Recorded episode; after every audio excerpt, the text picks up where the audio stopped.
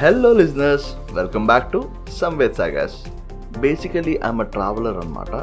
ట్రావెలింగ్తో పాటు ఎంటర్ప్రెన్యూర్షిప్ కూడా చాలా ఇంట్రెస్ట్.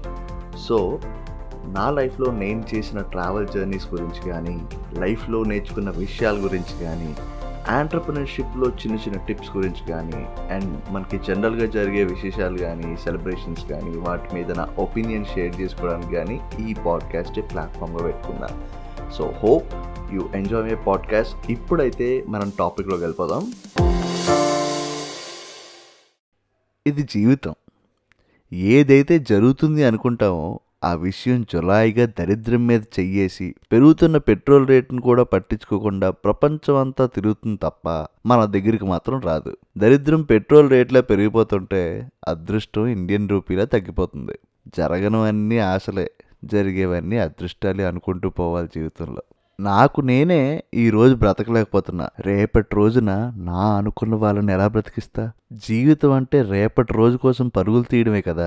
ఇవి సరిగ్గా నేను బయలుదేరే ముందు నా మనసులో వస్తున్న ర్యాండమ్ థాట్స్.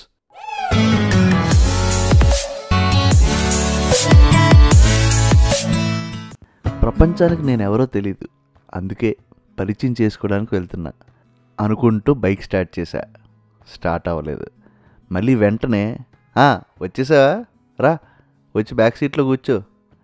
ఎవరిని అనుకుంటున్నారా? నా దరిద్రాన్ని. దిక్కుమాలిన కష్టాలన్నీ సంచిలో వేసుకుని వస్తుంది నా మీద వేయడానికి అని మళ్ళీ బైక్ స్టార్ట్ చేశా. ఈసారి స్టార్ట్ అయింది. అవును, నా దరిద్రాన్ని ఇంట్రడ్యూస్ చేశా, కానీ నేనెవరో చెప్పలేదు కదా. నా పేరు పార్థు.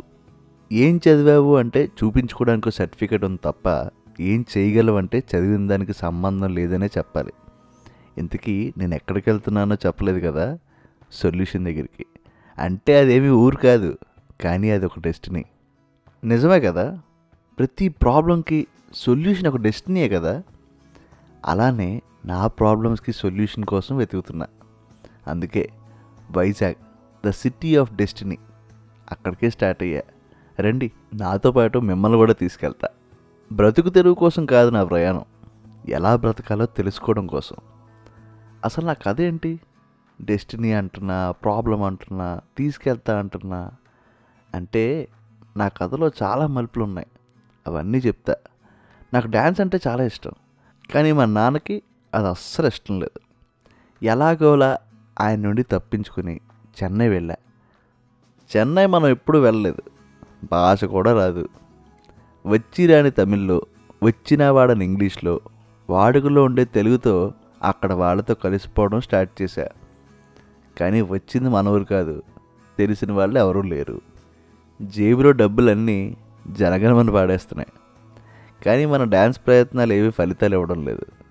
వచ్చి నాలుగు నెలలు అయింది, ఏ డ్యాన్స్ ఇన్స్టిట్యూట్లోని ఆపర్చునిటీ రాలేదు. ఇంట్లో నుండి ఫోన్లో ఏం చేస్తున్నావు అని క్వశ్చన్లు. ఆకలి జేబు వంక చూస్తుంది, జేబు జనం వంక చూస్తుంది. ఆకలి అనుకుంటుంది జేబుకి జాలి లేదు నాకు అన్నం పెట్టలేదని, జేబు అనుకుంటుంది జనాలకు జాలి లేదు నాకు అన్నం పెట్టలేదని. ఆ రోజు జనం మీద కోపం వచ్చింది. కానీ ఈరోజు ఇందాకే మీకు కథ చెప్తూ ఉంటే చూసా, ఒక అతను వెనకాతల ఒక వీధికోకి వెళ్తుంది. అతని చేతిలో ఏదో కవర్ ఉంది, చికెన్ అనుకుంటా.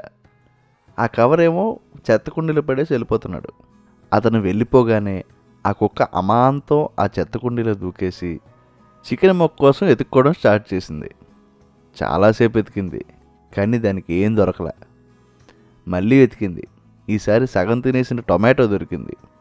చికెన్ కోసం వెతికి వెతికి అలిసిపోయి దొరికిందే తిందామని చెప్పి ఆ టొమాటో మొక్కనే తినేసింది. ఇక్కడ అతను అసలు చికెనే వేయలేదు, ఏదో మసాలా వేసి చేసిన కూర అనుకుంటా. ఆ స్మెల్లే అది చికెన్ అనుకుంటుంది. అలానే దేవుడు కూడా మనకు కావాల్సిన ముక్కలు అన్నీ వేయడు, ఏవో కొన్ని వేస్తాడు. వాటిలో మనకు నచ్చింది ఉందేమో అని వెతుక్కుంటాం, లేకపోతే ఉన్నదాంతోనే సరిపెట్టుకుంటాం. ఇప్పుడు ఈ కుక్క నాకు చికెనే కావాలి అనుకుంటే ఆకలితో చచ్చేది. అలానే ఆ రోజు నేను కూడా నా ప్యాషనే కావాలి అనుకుంటే నేను కూడా ఆకలితో చచ్చేవాడినేమో. ఆ రోజు నచ్చిన దాన్ని వదిలేసి తప్పు చేశా అనిపించింది, కానీ ఇప్పుడు తప్పు లేదులే అనిపిస్తుంది.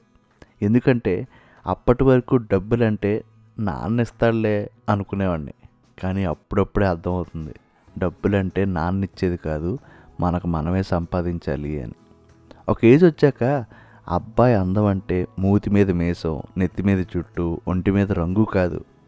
వాడు తీసుకునే నిర్ణయం, వాడు మోస్తున్న బాధ్యత, వాడు మోయవలసిన బరువు, ఈ మూడు సరిగ్గా ఉన్నప్పుడు వాళ్ళు కనిపించే అందం చాలా కొత్తగా ఉంటుంది. కానీ అప్పటి నుండి కాలు కదపాలన్నా డబ్బే. ఈ విషయం నాకు అర్థమైన చాలా రోజులకి కాలికున్న చెప్పు తెగిపోయింది. కొత్తవి కొనుక్కోవడానికి డబ్బులు లేవు.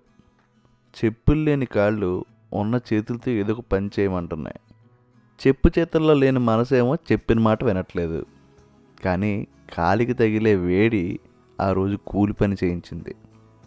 అప్పటి వరకు మొదటి సంపాదన ఉన్న కాళ్ళతో స్టెప్పులు వేసి సంపాదించాలి అనుకున్నా, కానీ ఉన్న కాళ్ళ కోసం కూలి చేసి సంపాదిస్తా అనుకోలేదు. ఈ పని చేయడమే అలవాటు చేసుకుంటే జీవితం అంతా ఇదేనేమో అని భయం వేసింది. వెంటనే చెప్పులు కొనుక్కుని మిగిలిన డబ్బులతో చెన్నై నుండి వచ్చేసా. ఆ రోజు తెగిపోయిన చెప్పు చెప్పిన పాఠం అది. కానీ అప్పటి నుండి నాలో నాకే ఏదో తెలియని బాధ, కష్టపడకుండా వచ్చేసా అని. కానీ అప్పుడు నాకు అర్థమైంది, లేని చికెన్ ముక్క కోసం వెతికి టైం వేస్ట్ చేయడం కన్నా దొరికిన టొమాటోతో కడుపు నింపుకున్నా తప్పులేదు అని.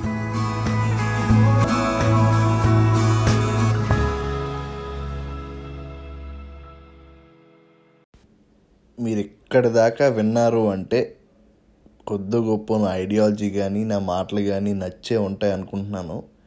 ఇంకా నాతో పర్సనల్గా కనెక్ట్ అవ్వాలి అనుకుంటే ఇన్స్టాగ్రామ్లో at the rate travel with Samvedana ఉంటుంది. ఒక్కసారి ఫాలో చేయండి. Let's live life together.